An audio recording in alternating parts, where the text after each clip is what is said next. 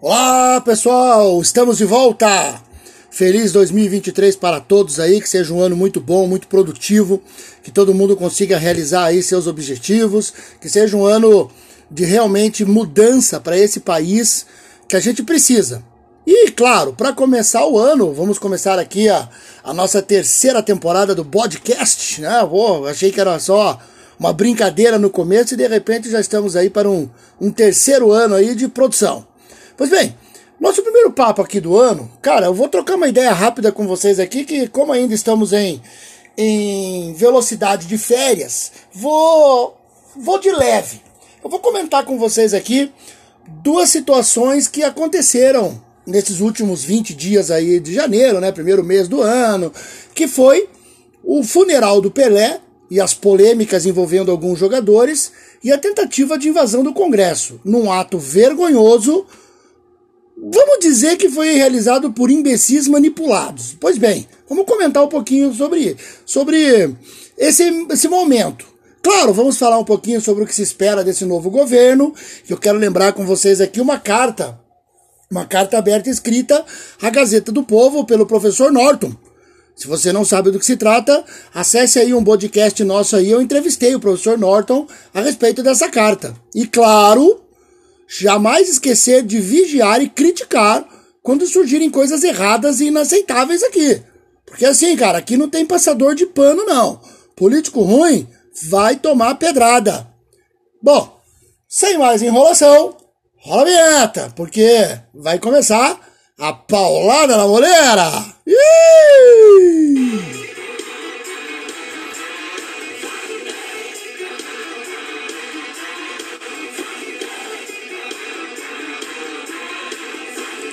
É isso aí, é isso aí. Pois bem, nosso primeiro tópico diz respeito à polêmica que envolveu o, o, o funeral do Pelé e aos jogadores de futebol, campeões ali em 94, 2002, figuras consagradas do nosso futebol mais atual, mais moderno. Você que acompanhou aí as reportagens, você que que tá por dentro aí do que do que rolou, você sabe que o funeral do Pelé não teve a participação de pessoas como Kaká, Ronaldo, Romário, Ronaldinho, Cafu, entre outros campeões mundiais. Campeões mundiais e não tricampeões como o Pelé. Você vai dizer, ah, mas o Cafu é penta. Cara, liguei uma vez só, certo? Então, é óbvio que é muito fácil criticá-los, é muito fácil dizer, é, bando de babaca, bando de vagabundo, mas você vai dizer assim pra mim, Bodão, pô, foi uma coisa assim, que aconteceu, não tinha, não tinha data marcada, óbvio, né? Ninguém morre com data marcada. Todos tinham compromisso, sim, claro. Mas eu vou dizer para vocês o seguinte: no evento da FIFA, promovido lá na Copa em homenagem ao Pelé, eles estavam lá e não foram. Isso gerou, pô, peraí, gerou uma dúvida. O Pelé era tão, era tão amado assim no meio do futebol. Eu sei que pelo povão, inclusive eu, o cara é um ídolo, o cara é um ícone. Independente da vida particular dele, claro que há muitas coisas a serem criticadas da vida dele, mas para o esporte, ele sempre vai ser um símbolo. Segundo Vampeta, não sou eu não, hein? Segundo Vampeta, os jogadores de futebol, principalmente esses medalhões, só comparecem se forem pagos. Inclusive, ele falou isso do próprio Pelé. É errado isso? Não sei, né, cara?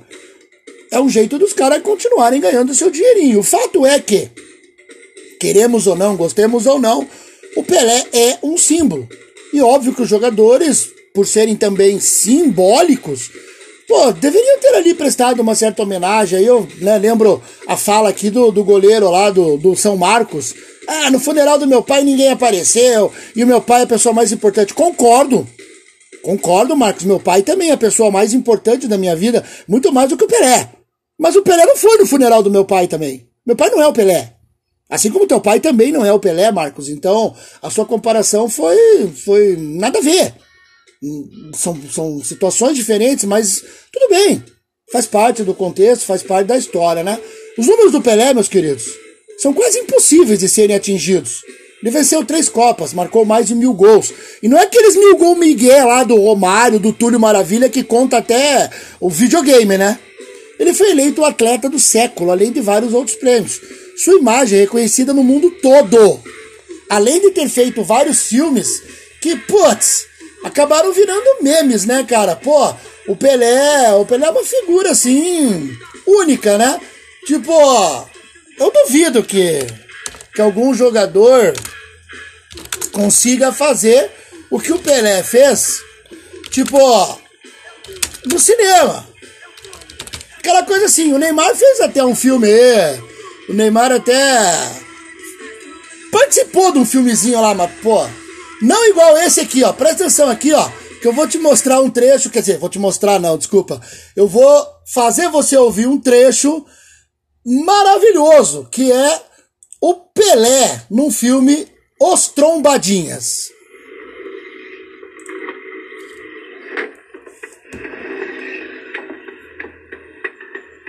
Eu preciso falar um instantinho com você.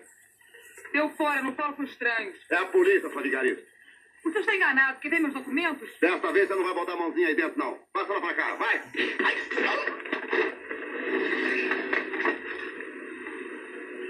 Você. Você é o Pelé? Não. Eu sou o Jô Soares, sua piranha.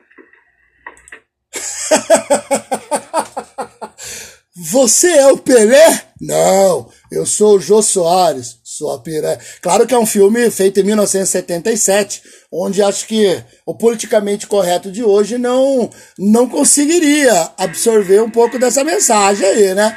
Mas tudo bem. Cara, o Pelé será sempre lembrado como jogador de futebol. Esse filme até com o Stallone, meus queridos. Então, Neymar, você tem que comer muito, mas muito feijão, tá? Bom, vamos lá.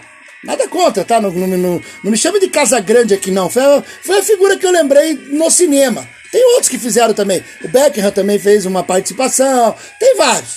Mas vamos lá, cara. Agora, agora, agora o assunto é sério. Seríssimo. A tentativa de invasão ao Congresso Nacional no início deste ano Olha, cara, isso mostrou o quão patético e ignorante é este grupo que gravita em torno daquela figura ignóbil, né? Numa tentativa sem nexo de impedir sei lá o quê.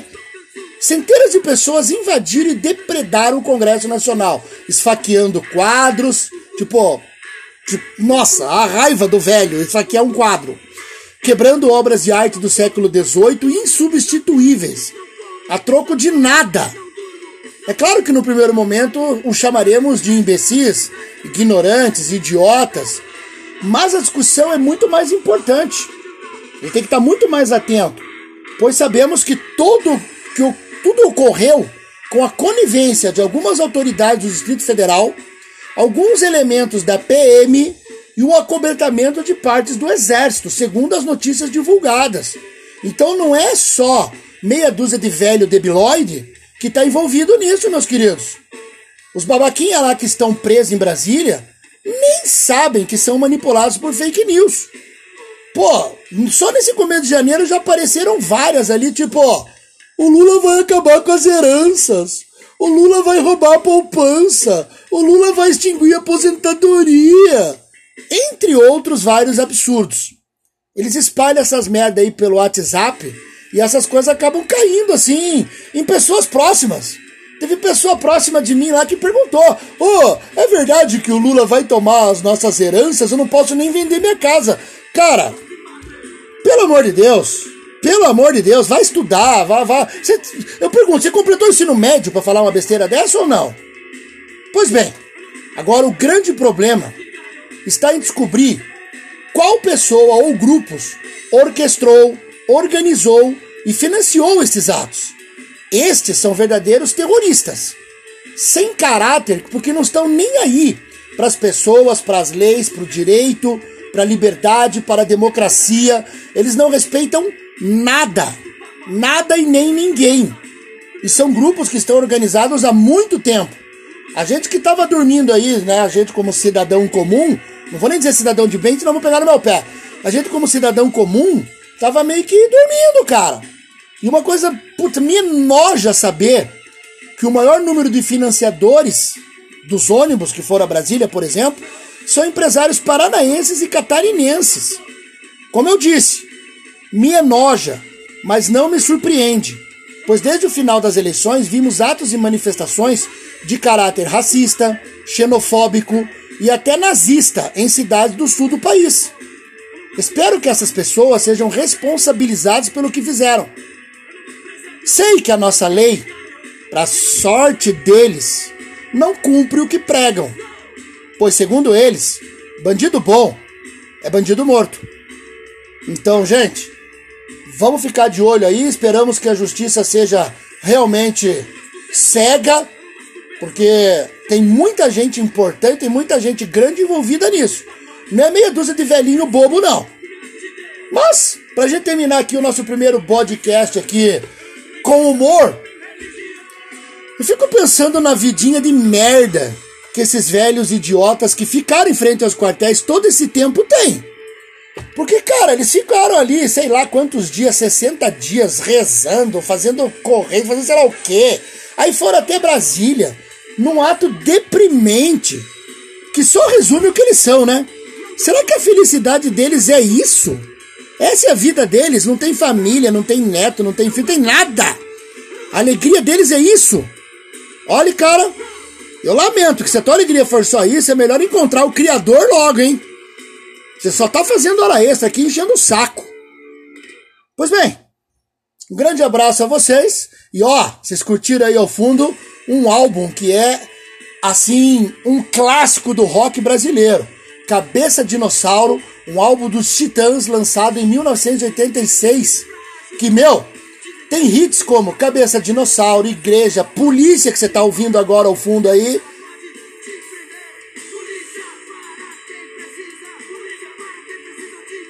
Eita! Polícia para quem precisa, polícia para quem precisa de polícia.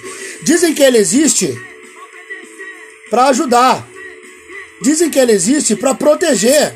É, tomara, né? Mas eu vou contar uma historinha para vocês aqui desse disco aqui para finalizar. Lá nos idos de 86, quando eu tinha os meus 14 anos, eu comprei esse vinil e meti a sonzeira, né, no meu quarto lá, né? E de repente estava tocando essa aqui, ó. Olha só. Escuta. Tava tocando esta. Essa música chama-se Bichos Escrotos. E eu tava curtindo ali, né, com meu com meu tio irmão, o Carlinhos, ele que lembrou essa história esses dias aí. E cara, de repente, quando rolou o refrão, ó, meu pai entrou no quarto. Ó, escuta um pouquinho aí.